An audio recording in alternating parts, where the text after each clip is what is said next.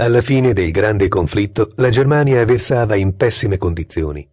La Repubblica di Weimar, istituita nel 1919 dopo la fine dell'impero, retto fino a quel momento dal Kaiser Guglielmo II, era vista dalla popolazione come un'imposizione da parte dei paesi vincitori del conflitto, i quali, riunitisi nell'estate dello stesso anno al congresso di Versailles, avevano stabilito una serie di pesanti imposizioni nei confronti della nazione tedesca. Secondo il trattato, infatti, la Germania doveva risarcire con ingenti somme in denaro i paesi che erano stati vittime della sua aggressione. Ciò rese ancora più pesante una situazione economica all'orlo del collasso. La disoccupazione era a livelli altissimi, così come l'inflazione, che condusse al fallimento di numerose imprese e industrie. I soldati che tornavano dal fronte non avevano un lavoro nel frattempo, nella maggior parte delle città tedesche, bande armate composte prevalentemente da ex militari, ufficiali in congedo e ferventi nazionalisti combattevano contro gruppi comunisti. Il trattato di Versailles, oltre al risarcimento in denaro, impose alla Germania anche una serie di restrizioni di carattere militare. L'esercito non poteva disporre di più di 100.000 unità. La marina e l'aviazione vennero praticamente smantellate. Esse potevano esistere in un numero limitato solo per scopi civili. In questo clima di caos, i partiti politici e i movimenti estremisti proliferavano. Ciascuno disponeva una propria falange armata, composta prevalentemente da ex combattenti in congedo, utilizzata per proteggere i comizi e i raduni, ma anche per combattere nei sempre più numerosi scontri per le strade.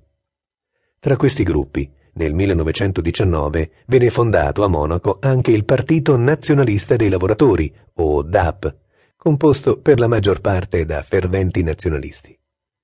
Anch'esso disponeva di una piccola milizia privata.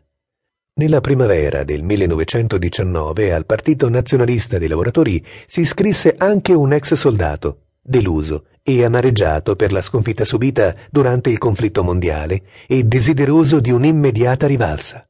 Adolf Hitler. Egli raggiunse in breve tempo i vertici del partito, al quale cambiò il nome in Partito Nazionalsocialista dei Lavoratori Tedeschi, o NSDAP.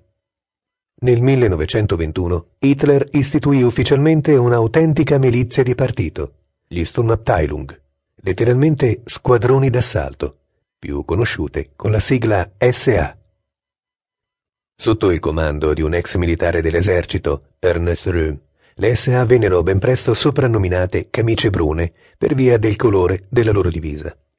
Allo stesso tempo Hitler creò un altro gruppo paramilitare che doveva proteggere lui e altri leader del partito.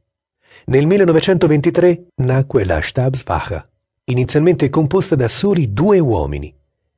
All'inizio del novembre 1923 Hitler era convinto che la Repubblica di Weimar fosse ormai sull'orlo del collasso. Egli decise allora di mettere in atto il piano per la presa del potere. Il primo passo di questa rivoluzione hitleriana avvenne a Monaco, dove i nazisti cercano di deporre governo locale. Il cosiddetto Putsch di Monaco, un improvvisato tentativo di colpo di Stato, avvenne tra l'8 e il 9 novembre 1923. Hitler e alcuni dei suoi seguaci fecero irruzione nella famosa birreria Burgenbrauchler, interrompendo il comizio del governatore del Land Gustav von Koch. Hitler annunciò che la rivoluzione nazionale era scoppiata e che l'esercito e la polizia si erano unite alle forze naziste. All'esterno intanto gruppi di SA si riversavano per le strade con l'ordine di colpire la città in alcuni dei suoi punti vitali. In realtà, solo un distaccamento, quello comandato da Röhm, era riuscito a introdursi in uno dei punti nevralgici, il quartier generale del Ministero della Guerra. Fu qui che la mattina del 9 novembre si recarono Hitler e il generale von Ludendorff, a capo di una colonna di circa 3.000 uomini armati. L'arrivo della polizia e gli scontri che ne seguirono, che causarono la morte di 16 nazisti, mise fine al tentativo di colpo di Stato.